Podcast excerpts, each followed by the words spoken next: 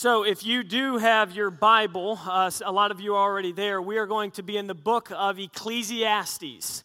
Um, and a lot of you have either done studies on the book of Ecclesiastes, you're familiar with the book of Ecclesiastes. There's a portion of you, uh, when you look at the title Ecclesiastes, without me telling you, you could not pronounce it.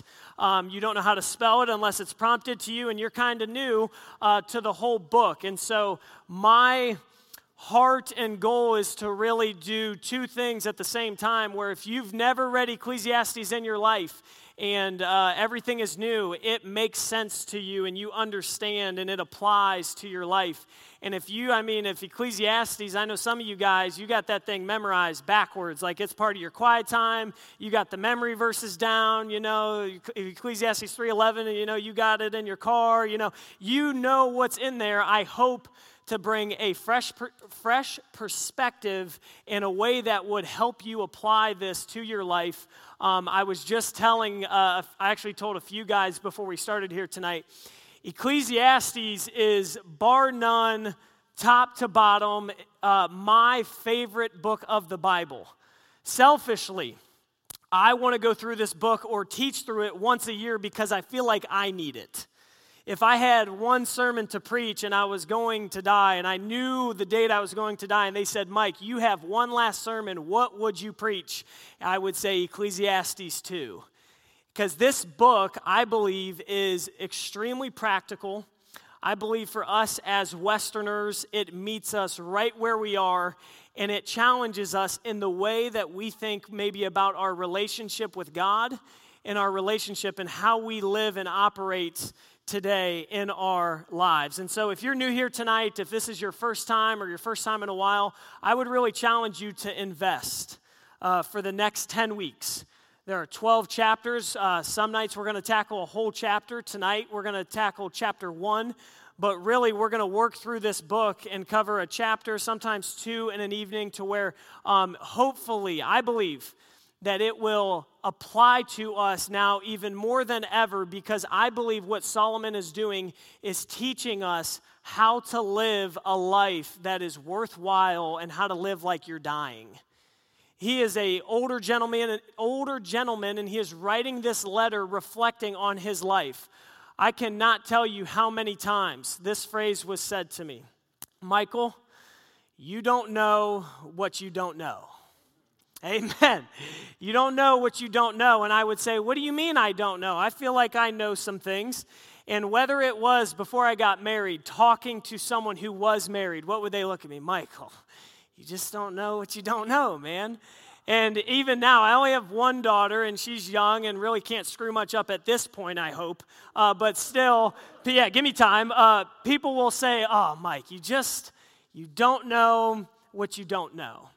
And the older that you get, at least for me, the older I get, there are aspects where you reflect on your own life and you're able to say, man, I wish I would have known that. I wish I would have learned this lesson or gleaned this truth or applied this to my life sooner because some things in your life, doesn't matter how smart you are, doesn't matter how good looking you are, doesn't matter how much money you got, doesn't matter.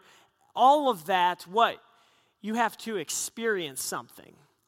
And Solomon did what each and every one of us in this room have been tempted to do, are currently doing, or will be tempted at some time to do.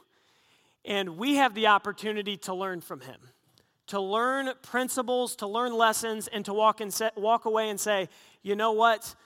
I would like to not do X, Y, and Z or not put all my chips in the bag here because someone went before me and I want to learn some lessons here. So, Tonight, I, have titled, we're going to work through chapter one rather quickly, and then I'm going to give some things as far as for us to get from this study and some ways that we can apply this. So, for tonight, the first point I have for us, Ecclesiastes 1, if you're not there, that's where we're going to be. But uh, the first point I have for us is there is, all, there is a story behind the story. For Solomon, 1, chapter 1, verse 1 says this the words of the preacher, the son of David, king in Jerusalem. So, before we even get into this, there's a lot of debate on if this guy actually wrote the book. I don't think it's neither here nor there, but I do believe that Solomon wrote this book. And before you get into it, I believe he is penning this letter almost as a testimony of his life. And it is saying the words of the preacher, the son of David.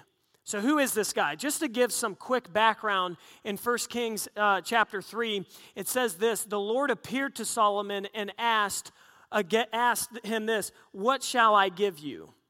David was just over uh, king of Israel. Saul was before him. And then it comes on the scene is Solomon. And as Solomon becomes king in Israel, here's what happens he's super young, he's super humble and he knows the task that is before him is just too big for him.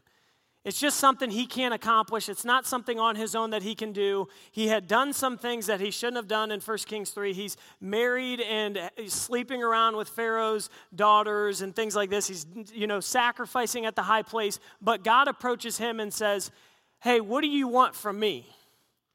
And if God asked you that question, what would you say? If he looked at Mike Duma and said, Hey, you get to ask me one thing, what do you want from me?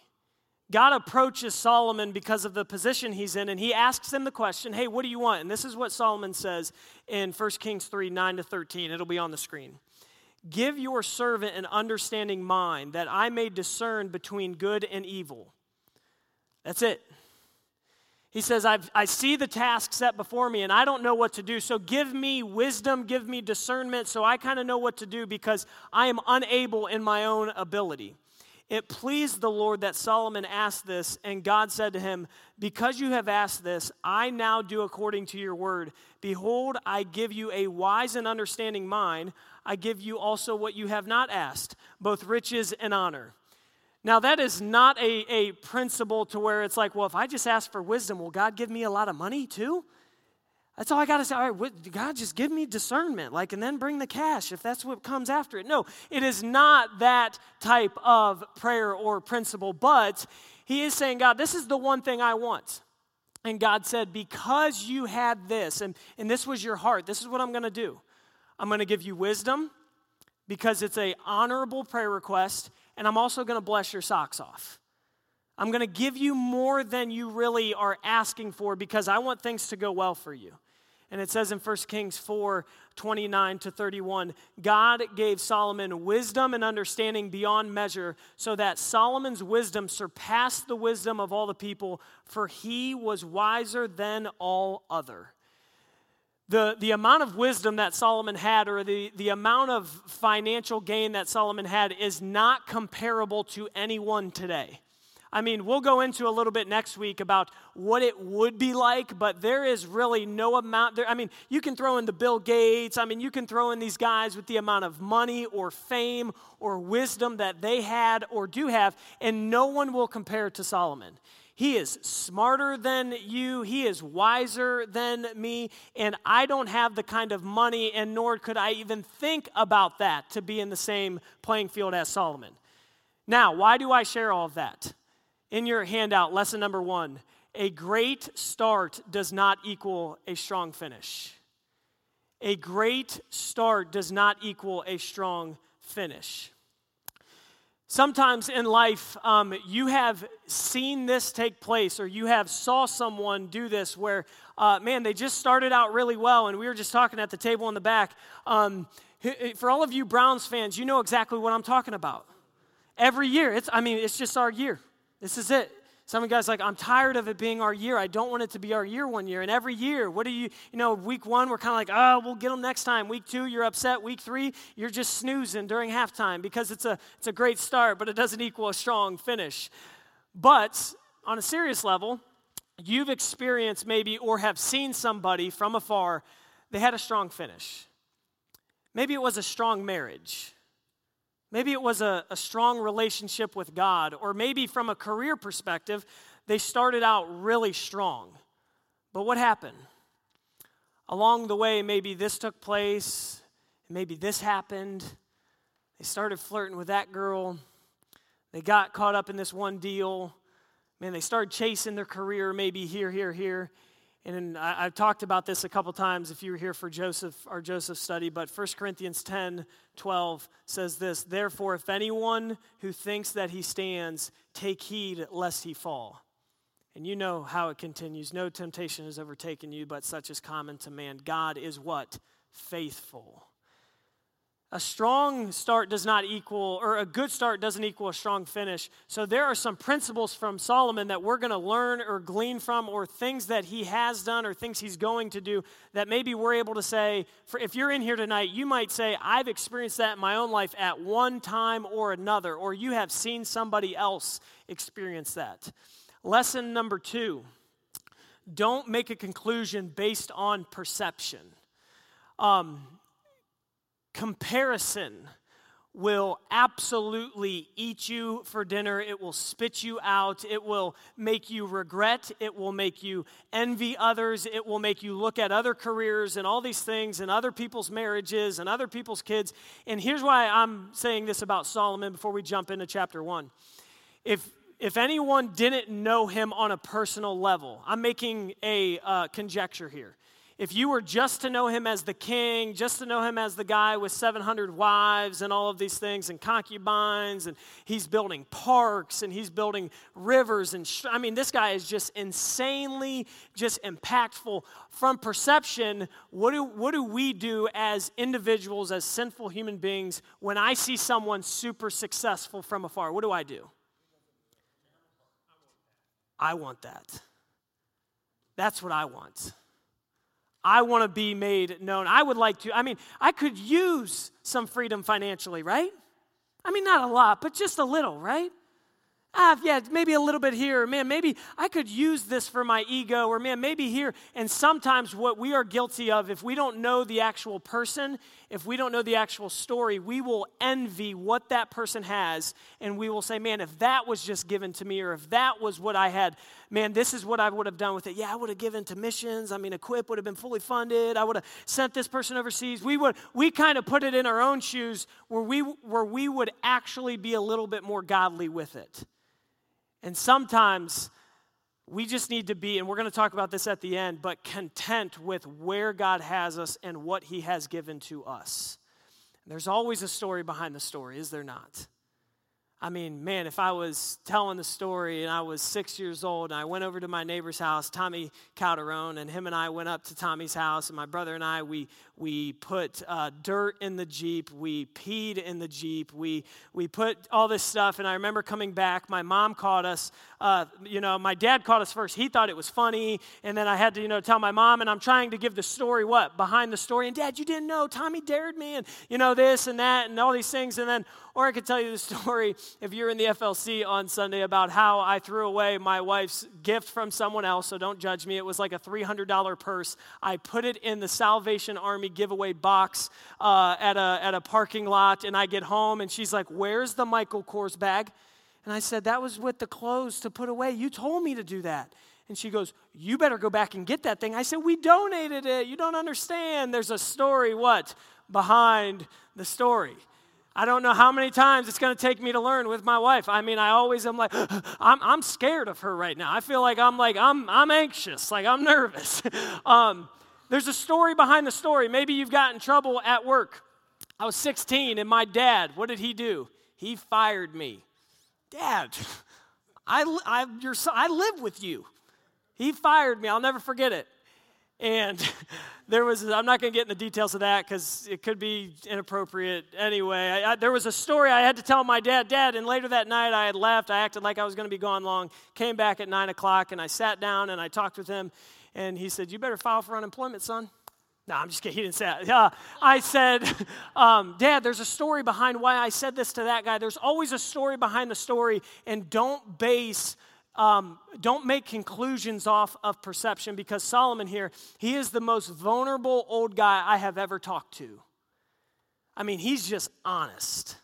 And the things he's going to say, he doesn't hold back. He is very clear. He is very honest. He doesn't fluff it up. He just says, This is what happened in my life, and this is what I did. Number two, he looked in the wrong places. I'm going to read verses 2 to 11. And he writes it in a poetic form, uh, but I'm going to read the whole thing and hopefully not stop. Actually, I'm going to stop after two. Vanity of vanities, says the preacher. Vanity of vanity, all is vanity. Hebel is the term, or meaninglessness, or meaningless, or and if it was really translated in the way it should, it, it, would, it would not make sense. But it's vanity, and he says, everything in life is meaningless. Right? It's just, I mean, this is just a depressing book. This is a depressing guy. He needs a hug, and he needs taken out to Woody's for breakfast. He needs a hug. He needs his breakfast bought, and he needs told, man, you're doing great. I love you. And he ain't got that right now. He says, All is vanity. Verse 3 What does man gain by all his toil at which he toils under the sun? A generation goes and a generation comes, but the earth remains forever. The sun rises and the sun goes down and hastens to the place where it rises. The wind blows to the south and goes around to the north, and around, around goes the wind, and on its circuits the wind returns. All streams run to the sea, but the sea is not full. To the place where the streams flow, there they flow again. All things are full of weariness. A man cannot utter it. The eye is not satisfied with seeing, nor the ear filled with hearing. What has been is what will be, and what has been done is what will be done. And there is nothing new under the sun. I would underline that. Is there a thing of which it is said, See, this is new? It has been already in the ages before us. There is no remembrance, man, of former things, nor will there be any remembrance of later things yet to be among those who will come after. He looked in the wrong places. There is a side of me. I mean, and maybe some of you would resonate with this, maybe some of you would not where you want, in some regards, to be remembered. Maybe you just want a plaque. I don't know. Maybe you want a, a, road named after you. I don't know what you guys think about. You're like, man, I used to golf there. That's I want that course. I hit a hole in one back in the 80s. I want that hole named after me. You have things to where you would like to be remembered. Maybe it is even good ambition. Maybe it's that you want to be remembered as the person or the father who broke the family chain. That, there, that you were the first Christian in your family. That is an honorable pursuit. Or maybe you would like to be remembered, be remembered because of the things that you did, maybe in the community or service. And what does Solomon say? Nothing will be remembered. And I know what you're thinking, well, he got remembered. He, I mean, we're talking about him a couple thousand years later, right? Like he got remembered. What he is saying is that this meaningless pursuit that he was after, what's he do? He lists his senses, his touch, his taste, his smell. He lists the rivers. He lists what he could see. And he said, I pursued all of these and they left me what? Empty. And it is not, it is not that these things are bad. I mean, I ain't gonna lie, I love a, I love a sweet sunset. Am I on my own? I mean, I'm not trying to get emotional up here, but like, I, I, I like it. Like, if the sky's red, I mean, I'm not looking at that like vanity. No, I like it. Like, I take it in. But what is he trying to say? And why am I saying he looked in the wrong places? Because when God creates and when he gives us the sea, and he gives us the stars and creation and he gives us these things, what are they supposed to do? Point us back to him. supposed to serve as a reflection for us to look at a sunset and say, man, look at what God has done. And when you look at and, and, you look at the stars and you look at this pursuit of him, it is to lead us back to God. But if those things are only for ourself, he says there is no remembrance, and he says all is vanity. He talks about family. He talks about work, he talks about learning, and he does not understand that God is the giver of these things. Rather, he believed that fulfillment would be because people pursued him for how smart he was. If some of you would remember, there's a story where uh, the Queen of Sheba is paying massive money just to come and listen to this guy. I mean, to get tickets for his shows was like, I mean, thousands and thousands of dollars. And he's the one who had the wisdom, cut the baby in half. And the one who said, No, no, no, don't do that, he said, That's the one. People were impressed with this guy, and he believed, Man, the more I know, the smarter I am, the more money I make, and the more that I'm at the center, it's got to eventually fill my cup. Eventually, I got to be able to go to bed at night and think that this will bring me what it's supposed to bring me in his head. So he pursues and he pursues and he looks in the wrong places.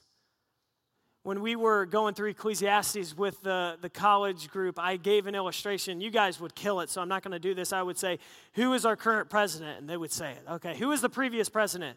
You know, and they would get that one. All right, who was the one before that one? And they're like, uh, and then there'd be one smart kid in the back. And then I'd be like, all right, what about after Reagan? You know, and then they were just done. They couldn't remember who the following presidents were. And then they got their, you know, they got their phones out and they're like, you know, listening all the, know, Carter. Like, uh, here's what, here's why I say that. Even the most influential or uh, famous person in America, after about 25, 30 years, we all just kind of forget. They have no impact on us. And in our pursuit, sometimes, and, and maybe you're there and you'd be like, hey, honestly, I'm not even trying to be famous. I could care less about that. I ain't trying to make a lot of money. I, how does that, what does this have to do with me at all? And I think what Solomon would ask you is this What are you giving your ambition to? And what are you asking that to do? What are you striving for? What is the why your engine inside of you? What does that run and who is running that and what are you hoping it brings? And it's not that ambition is wrong. Don't you hear me? I mean, I, will I'll be the first critic. I am super ambitious. I think that this book beats me up all the time, but I think ambition is good. Ambition is biblical when it is obedience from God. If ambition is for myself, guess who I get at the end of the day? I get to cross the finish line and I get to look in the mirror. And I got no one to high five, I got no one to hug, and I get myself. But if ambition is obedience when I cross the finish line, I have people going with me. I have a team, I have a wife, I have a family. It is obedience at that level. And Solomon is telling us he looked in the wrong places. Number three, his bad decisions can't be redeemed because of his age. His bad decisions can't be redeemed because of his age. I'm going to read verses 12 to 18. And if you do underline in your Bible, great. If you don't, great. But notice how many times he says, I. I, the preacher, have been king over Israel and Jerusalem. And I applied it to my heart to seek and to search out and out by wisdom all that is done under, under heaven. It is an unhappy business that God has given to the children of man to be busy with. I have seen everything that is done under the sun, and behold, all is vanity and a striving after the wind. What is crooked cannot be made straight, and what is lacking cannot be counted. I said in my heart, I have acquired great wisdom, surpassing all who were over Jerusalem before me. And my heart has had great experience of wisdom and knowledge. And I, there it is again, applied my heart to know wisdom and to know madness and folly. I perceive that this also is but a striving after the wind.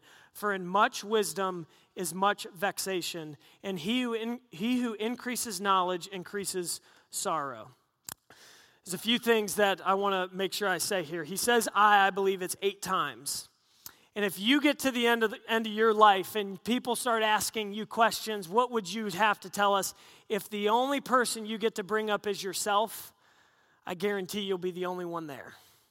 Just your own pursuit. Man, it was me, it was me. In chapter two, if you read ahead next week, we'll talk, I think it's 14 times he says, I did this, I did this, I did this, because he was at the center of his life. And I, the thing that made me question is he says, Why is this toil? Why is this pursuit? It says in verse 13 and 14, an unhappy business. I, I mean, my Bible says that what? In Genesis 1 and 2, when God created what? He said, It is, it's good. And then when he created again, he said, What? It's good. And then when he created man to work before the fall, what did he say? It is good. So, why would my Bible say in the beginning that work is good, and then Solomon says, man, it's just an unhappy business. Man, my Tuesdays, I hate them. Man, my Thursday, it's this. It's man, I, I can't, I, I hate this part of work, and it's the it's a result of the fall, and we could get into the, I guess, theology behind it, and you know, result of the fall and why it's a curse and why we're working against. But I do believe that as if you are a follower of Christ and He has given us a responsibility to work, if our work is simply for material gain, if it's simply to make myself better and bigger and more, have more notoriety, it is just an unhappy business. And trust me, I'm not the guy that's kind of like, hey, you need to sell your house and like buy a I don't know, a trailer and live in the trailer and you need to quit your job and you I mean that's not at all what I'm saying. I'm I am saying that whatever God has put before you, when God gives you something or he gives you a task to do, we just make sure that number 1 we do it for him, that he's at the center of it and if God has given you a ton of stuff, instead of going like this, we say, "Hey God, why'd you give me that? Why'd you give me that?" What do you want me to do with that?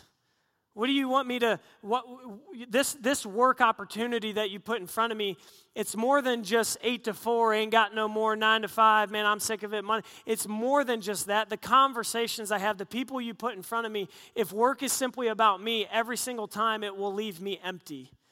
It's an unhappy business when I am at the center of my world. And he says in verse 15, and I've probably brought this up before because it's one of my favorite. It says, What is crooked cannot be made straight. And what is, what is lacking cannot be counted. What does he mean by that? And why did I say he believed at the end of his life it can't be redeemed? He sits there and he says this proverb, and he's probably sitting there thinking, he's like, man, what is crooked? It can't be made straight. Because he believed the lie that at this point in his life, it is what it is increased knowledge has increased his what? Sorrow. There's this weird balance that happens, and I mean, it's, I guess I've been thinking about it more so I can see it, real life. Um, when little children, man, when, when things happen bad to a two year old or a three year old, man, give them three minutes and they can't even remember who wronged them. Man, as parents, you can remember spanking your kids and in the same breath, them coming up to give you a hug and the, the having that relationship where life to them, they just haven't experienced much, right? And then what happens? Man, they start going to school. The kids are mean.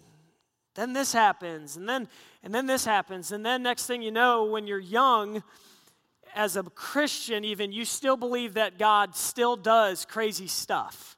Still believes He does miracles and anyone can get saved at any time, any place, anywhere, and God still is the miracle working God. Well, sometimes along the way, when we have increased knowledge, we get a little bit bitter and cynical and pessimistic. I think all of you have experienced that on a personal level if you're like me. Yeah, I just know them. I just know how they are. No, Mike, you don't understand. These people, they cannot change. You don't understand. I mean, and, and so increased knowledge increases sorrow or sadness, or it just gets you cynical or pessimistic towards life, and you just kind of sit here with your arms crossed sometimes and you just say, It is what it is. And when that happens, you believe the lie that what is crooked cannot be made straight. And we serve a God who what? Makes straight lines with crooked sticks. He takes my messed up life when I was 17 years old, and someone would have looked at me and said, Good luck. And he takes my messed up, crooked life and he makes it straight in the sense of with crooked sticks. He takes your messed up life and he makes it straight whether you are 25, 35, or you're 55, or you're 65, the temptation for us sometimes is to get cynical, it's to get bitter, it's to believe that it is what it is. You'd rather not have that conversation because it is what it is. And Solomon is sitting in that pit right now. He believed it can't, nothing can, this situation or his life cannot be redeemed because of his age. It's just he's too old at this point. I mean, he's writing the letter and he's just saying, man, increase knowledge, increase sorrow. What is crooked? Once it's crooked, it's what? It's crooked, it's broken. For Solomon, there's a story behind the story. He looked in the wrong places, and his bad decisions cannot be redeemed because of his age, which is a lie from the pit of hell. The devil wants you to believe that that relationship cannot be restored because you know what it is, what it is. There's just too much gap there. And I'm not debunking the fact that there are sin and there is consequences, but I want to say for some of you tonight, you have the belief in your mind and it is fixed and it is ingrained that either you can't serve anymore because maybe something happened and you're a little bit too old right now, a little bit too whatever out of the mix or maybe you know you've tried talking to your son before and really at this point it is what it is. God, he's done with that. You know, you kind of gave that up to him. But maybe just maybe tonight you need to see what God can do from a different perspective. This book is not written so that you would just get more depressed. Right? I mean, the last thing I want to hear is like, I don't want any phone calls from your wives. Oh, no, don't you dare. Why did my, I asked him to mow, and he said, the preacher said it's vanity. What's the point? Really? Like, that, that's not the point. That this book would make you sulk in your, you know, like, you know, what's the point? I'm not going to even cl- take out the trash. Who cares? That's, it's not the point. The point is for us to learn Man, the last thing I want when I get to the end is to be sitting there by myself with a bunch of stories of what I could have done, not what I tried to do. And no one, no one gets to the end on accident. Nobody finishes well on accident. It doesn't just happen. You just toss the dice and it takes place. You don't become godly on accident. So, what I want to do before you guys jump into your discussion uh, for tonight. Three quick things that I want to do to get the most out of Ecclesiastes, to get the most out of this study, and to kind of prep us for the next nine weeks. The first one is this allow the mistakes of Solomon to teach us. It's in 1 Corinthians 10 11, Romans 15 4, and 1 Corinthians 10 6. It says this. Now, these things, when it says these things, it's not exactly referring to Solomon, but it's talking about some Old Testament stories and how uh, people before them had made mistakes, took place as examples for us that we might not desire evil as they did. When you read Ecclesiastes, you're faced with the reality that, man, maybe I'm doing this right now in my career. Not that you shouldn't be successful. Oh my gosh. I mean, pursue whatever God would have before you, but the question is the motive why. Maybe I'm doing this in my marriage right now. Allow the mistakes of Solomon to teach us. And I know it is an easier lesson learned when you experience something. I mean, hearing a sermon about or a message about something or reading a book or reading Ecclesiastes has the opportunity to teach you if you allow it. And I know life is an easier lesson, it's a better lesson, but we can save ourselves, or you and I can save ourselves from some of the mistakes if we just say, hey, let me, let me pull from Solomon here. Because he had a lot more money than I'm going to have, and he pursued this a lot harder than I'm going to have, and this was his conclusion. Number two, remember how short life is. Remember how short life is. It's in Psalm 144 4 says this Man is like a breath, and his days are a passing shadow. It just goes quick. It just goes quick. Let me read this because I know a lot of you are thinking it. James 3 13 and 14. Come now, you who say, Today or tomorrow we will go into such and such a town and spend a year there and trade and make a profit. Yet you do not know what tomorrow will bring. What is your life? Question mark. For you are a mist that appears for a little time and then vanishes. Psalm 90 says, What? Teach me to number my days, that you may give me a heart of what? Wisdom. I know for me, um, life feels a lot when it gets busy and it picks up and things take place. You feel like maybe it goes slower sometimes. And I'll never forget the phrase that was told me when I was 20, and it was, Mike, the days are what? Long, and the years are short.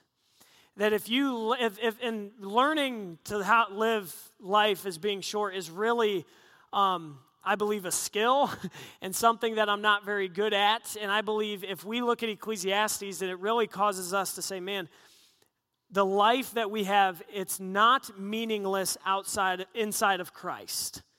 If we follow Jesus, he says, I am here to give you life and give it abundantly, right above my head. Abundant, abundant life. If I pursue things outside of him, it brings me meaninglessness. So I have to ask myself the question what am I pursuing my life in? Number three, learn or seek to learn the foreign skill of contentment. And I say foreign uh, for a reason. Contentment really is a skill. I believe it's something that has to be learned, and I believe it's something that we have to, we have to seek after and try. See, okay? Okay, sorry. It says in Proverbs 30, 7 to 9, it says this Two things I ask of you deny them not to me before I die. Remove from me falsehood and lying. Give me neither poverty nor riches. Feed me with the food that is needful for me, lest I be full and deny you and say, Who is the Lord? Or lest I be poor and steal and profane the name of my God. Um, my question after I read Proverbs 37 and 9 is what if God actually answered that prayer request?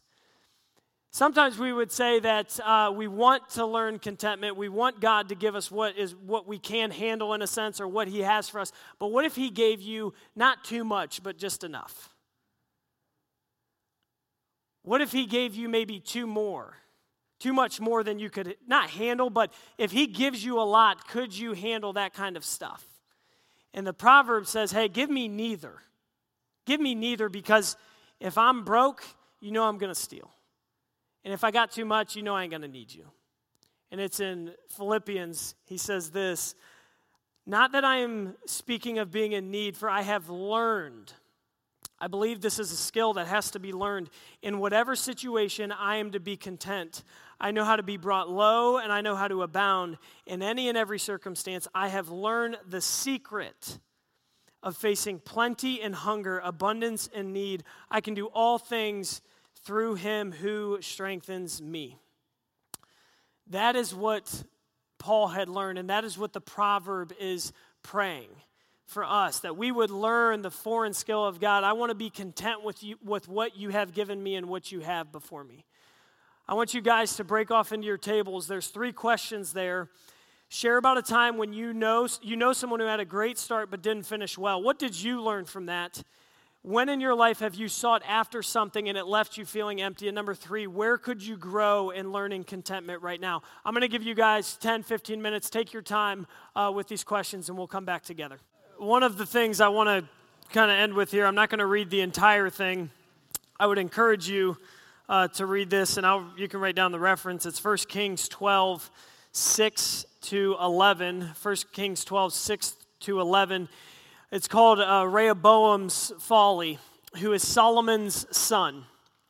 And Solomon's son, he takes over, and as he takes over as a king, uh, what he does is he approaches a bunch of young guys, his buddies, his locker room buddies, you know, the ones that he's always had fun, fun with, and he says, Hey, I'm taking over the kingdom. What do you think I should do? Should I increase the toughness? Should I become a tough leader, or should I seek to serve them and make it easier? And what did they say? They said, pick it up, make it harder on these guys. Yeah, they're older. Let's, you know, work them. And then he walks away and he goes over to the older group where his dad's counselors and he says, What do you think I should do? And what do they say? Lighten the load. Lighten the load, man. They've been working. They're tired, man. These guys, they've been working their whole life. Like, come on, get them early retirement, something. And what's he do? He goes with his buddies. And I tell that story, or maybe you want to read it later, um, because even after Solomon, Solomon's son Rehoboam had the choice and the opportunity to decide this question, or to answer this question Who will be the loudest voice in my life? Who's going to, who will I allow to speak to me? Who will I allow to impact my life? Am I going to allow the world's perspective? I'm going to buy what? Buy things for people I don't know, impress people I don't care about, to see people I've never seen, to blah, blah, blah, you know. Am I going to allow other people or people who aren't a godly influence to have the loudest voice in my life? Or, will I allow it to be God's word? Will I allow Solomon, will I allow Ecclesiastes, God's word, to be the loudest voice in my life? When I don't learn from my mistakes, when I don't learn from what God is trying to teach me, what happens? I end up acting like a 16 year old who is actually 26. And you want to know what that looks like? You already know. It's just embarrassing for everybody. When I learn lessons, when I don't learn what I'm supposed to learn, and if I don't learn lessons that God's trying to teach me at 26, what? I'll be 36 acting like a 26 year old, and on and on and on, and you could go. And really, you have to say, God, what are you trying to teach me? And you can answer the question, God, who is the loudest voice in my life? Who do I allow to have the most impact on my decisions? Is it you? Is it other people that don't follow you? And who is it before, you, before me? Before we get out of here tonight, I'm going to show us just a quick uh, music video. I know some of you are going to be tempted to sing it because you know the song, you love the song, you might be crying. don't do any of that. Uh, let, let Tim McGraw serve us well. So uh, it's the Tim McGraw to how to live like you're what? dying. And there's a lot of years before me, you know, and he goes on, and I finally read the good book. And yeah, I mean, I could sing it, I know the song. Uh, but I think you get the idea or the point behind.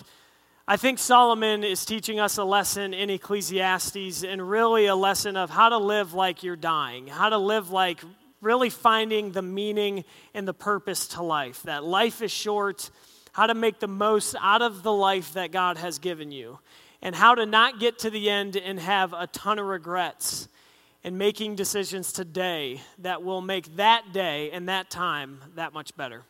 Let me pray for you guys. Lord, we thank you for tonight. We thank you for your word, and we thank you for Ecclesiastes and uh, the words of Solomon and really his testimony to us. Uh, God, I pray that uh, even as really the Holy Spirit brings stuff up in our life, whatever you bring up, whatever really you want from us out of this and even out of tonight, I pray that you would help us to serve you with open hands. God, that we would really, anytime you give us something, we would say, What's this for?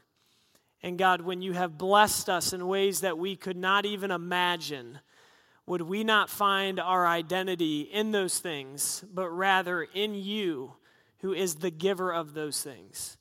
Would all of us seek to worship the Creator over creation? We love you and we thank you that we get to be here tonight, and we pray this in Jesus' name. Amen.